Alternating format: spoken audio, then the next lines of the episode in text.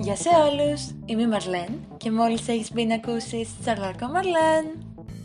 Σήμερα έχω για εσάς ένα regular επεισόδιο αυτού του podcast, αλλά θα έρθω πάλι σύντομα με κουβεντούλα και ετοιμάζω κάποια πραγματάκια και είμαι πάρα πολύ ενθουσιασμένη και ελπίζω το ίδιο κι εσείς.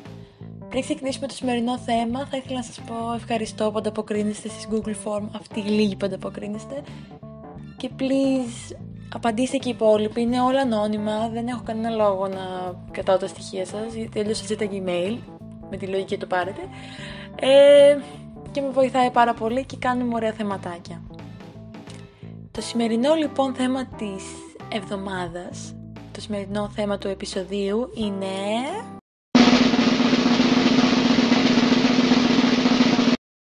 Οι δικές σας ιστορίες από συναυλίες.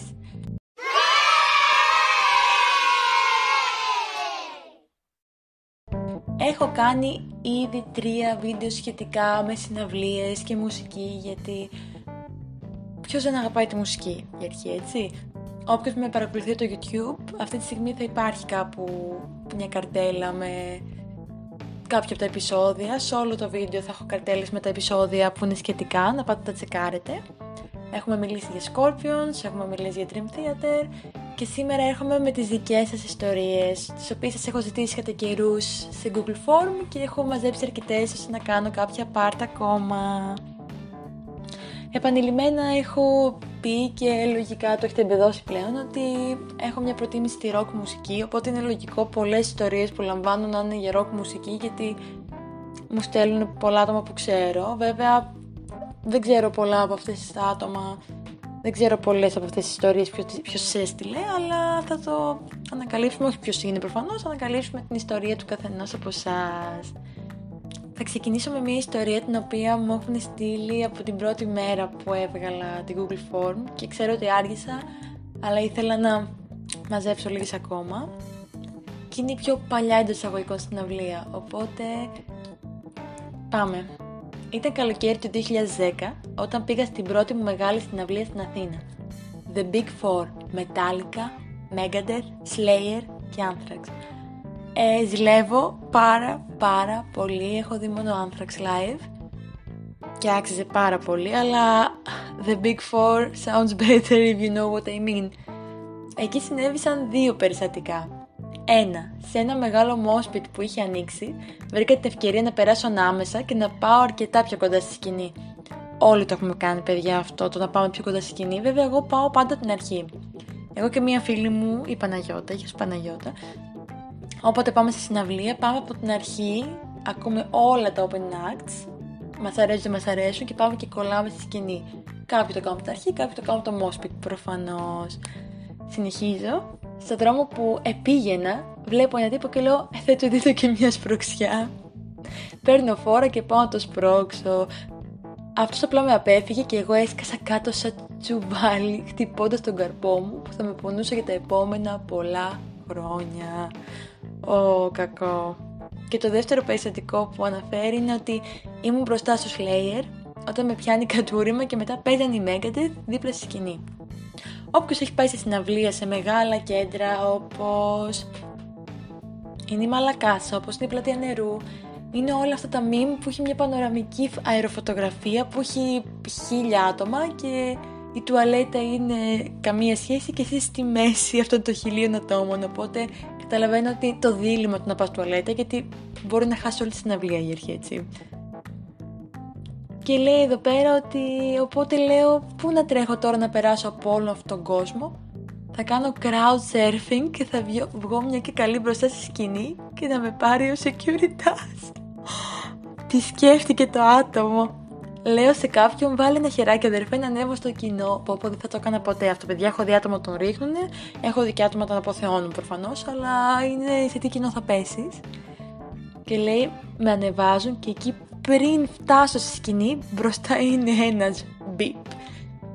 μου ρίχνει μια μπουνιά στα επίμαχα σημεία, ας μην αναφέρω πώς το αναφέρει, τα είδα όλα κολλιόμενα, κατά τα άλλα στην αυλιάρα.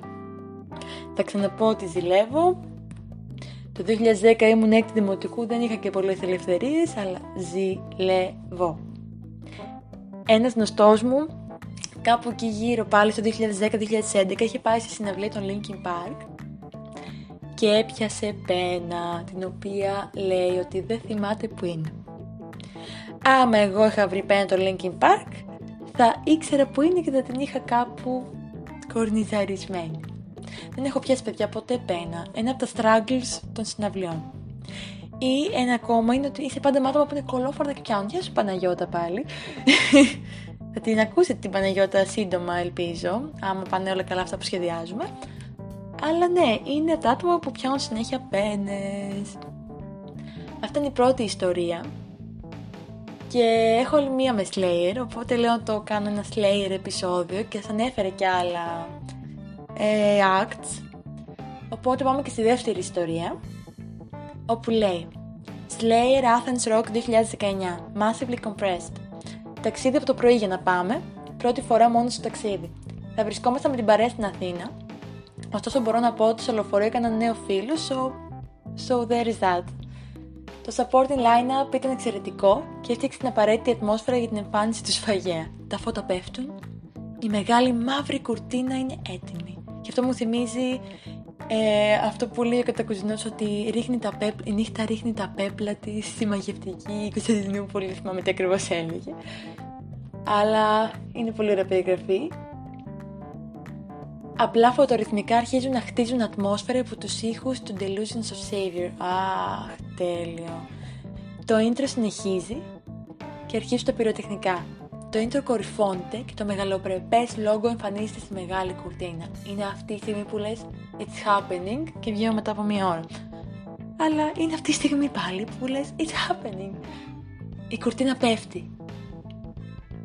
Goosebumps Vol 2 Οι θεοί εμφανίζονται μπροστά μας και το ξύλο που ακολουθεί είναι επικό. Λέω Goosebumps Vol 2 γιατί τον έφερε και πιο πριν και ξέχασα το διαβάσω. Ok. Okay. Ένα ολόκληρο γήπεδο συντονίζεται και ακόμα έχω μελανιές και το λατρεύω. Θα ήθελα πολύ λίγες εξηγήσεις το πώς έχεις ακόμα μελανιές, αλλά you know better. Οι κραυγές του πατέρα Τόμ είναι ευλογία στα αυτιά μας και για περίπου δύο ώρες μας συγκλονίζουν. Και αυτή ήταν η δεύτερη ιστορία που είχα για σας σήμερα.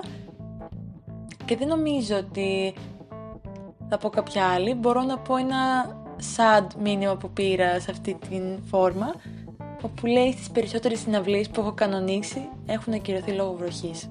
Τραβάει χρόνια αυτή η κολόνια.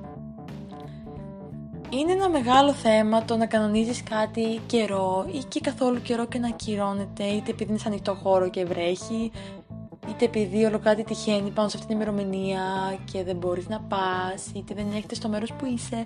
Εγώ έτσι παιδιά την πάτησα με Planet of Zeus, όποιος ακούει πολύ φίλος μου, φίλοι μου όλοι είστε φίλοι μου, όποιοι ακούτε Planet of Zeus.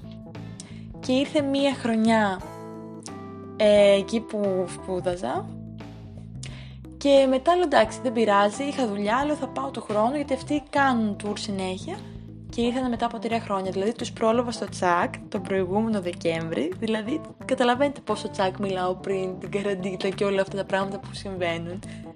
Οπότε είναι πολύ κρίμα να χάνεις συναυλίες, live festival λόγω βροχής. Σίγουρα το έχουμε περάσει όλοι, δεν νομίζω ότι υπάρχει άτομο που δεν το έχει περάσει. Άντε θα σας πω και άλλη μία ακόμα ιστορία γιατί δεν ξέρω ταιριάζει στο όλο concept.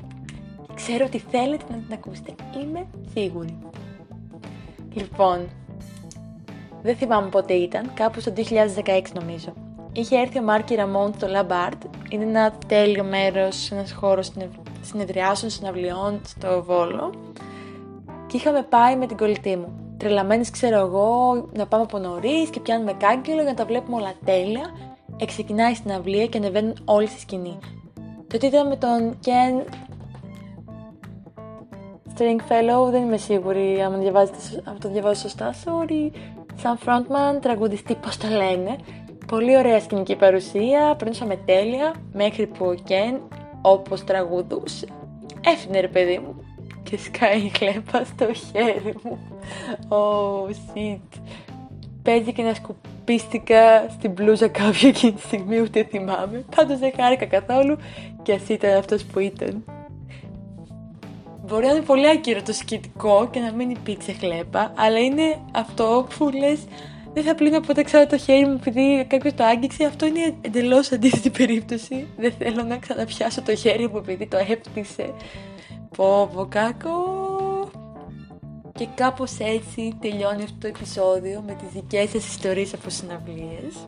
Κάποια στιγμή θα κάνω άλλο ένα πάρτι για φεστιβάλ γιατί έχω κάποια πραγματάκια. Συνεχίστε να μου στέλνετε ιστορίες στις Google Form, με βοηθάνε πολύ και πραγματικά και το κομμάτι με τις ιδέες. Μπορείτε να με βρείτε στο YouTube, στο Spotify, στο Anchor χωρίς λογαριασμό, Google Podcast.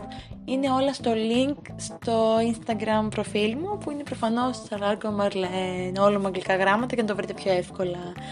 Ό,τι θέλετε μπορείτε να επικοινωνήσετε μαζί μου ανώνυμα, ακόμα και κάτι άσχετο να είναι από ιδέες. Μπορείτε να συμπληρώσετε την Google Form και εγώ θα τη διαβάσω. Και θα σας δώσω ένα ακόμα επεισόδιο. Σαρλάρκο Μαρλέν. Bye!